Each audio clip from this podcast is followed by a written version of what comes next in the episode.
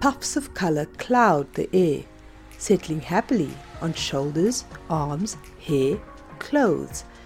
It's a carnival theme. Less frowning, more clowning, they say. Hashtag the happiest 5K beams another catchphrase. This was my first colour run and I forgot to read the fine print.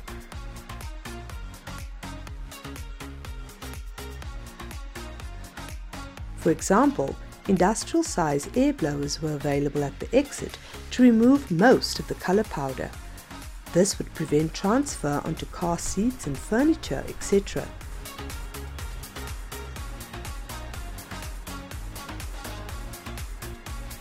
Needless to say, after all of that colourful fun, my car needed to be detailed.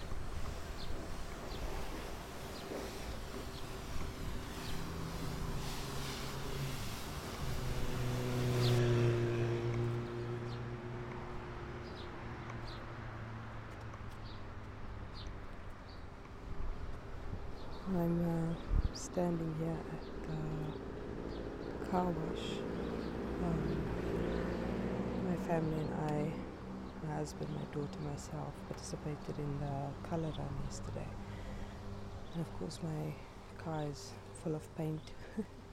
um, they use cornstarch based um, um, powder, colour powder, mixed with food colouring to make sure that it's, you know, not something that could cause any allergy issues.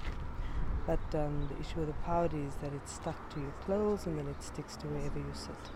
So when I got up from the chair after the colour run um, from my dad's uh, couch, where my head was resting, there was quite a bit of um, colour, yellow, red, green, whatever was in my hair.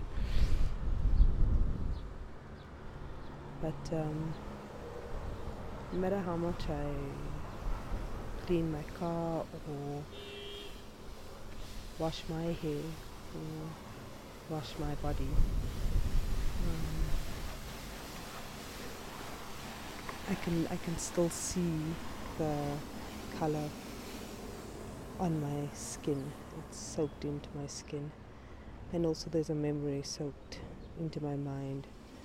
Um, where at the one color station, the yellow station, I remember, I decided to do a little snow angel to get some color on my hair. Com- I'm impulsive like that sometimes. And um, this group of guys converged on me and started dragging me across the floor. And in the process of that, um, one of them um, touched my breasts, you know, you know, almost like he was putting color on, but he wasn't putting color on um, I felt that it was inappropriate. I felt that something was wrong. But of course, I didn't do anything. I didn't say anything. I told my husband about it afterwards. And um, what could he do, I suppose? So I decided to, to approach the organizers, which I did do, and uh, I told them about it. And uh, that was when I experienced what they call secondary victimization, where I was asked, um, it didn't look like they took me seriously, first of all.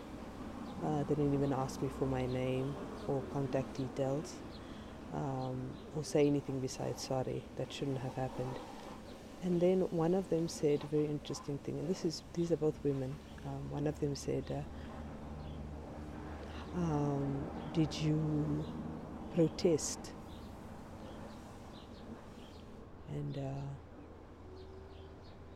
there's several things wrong with that question because firstly it puts it basically victimizes the victim again. It blames the victim. It shames the victim.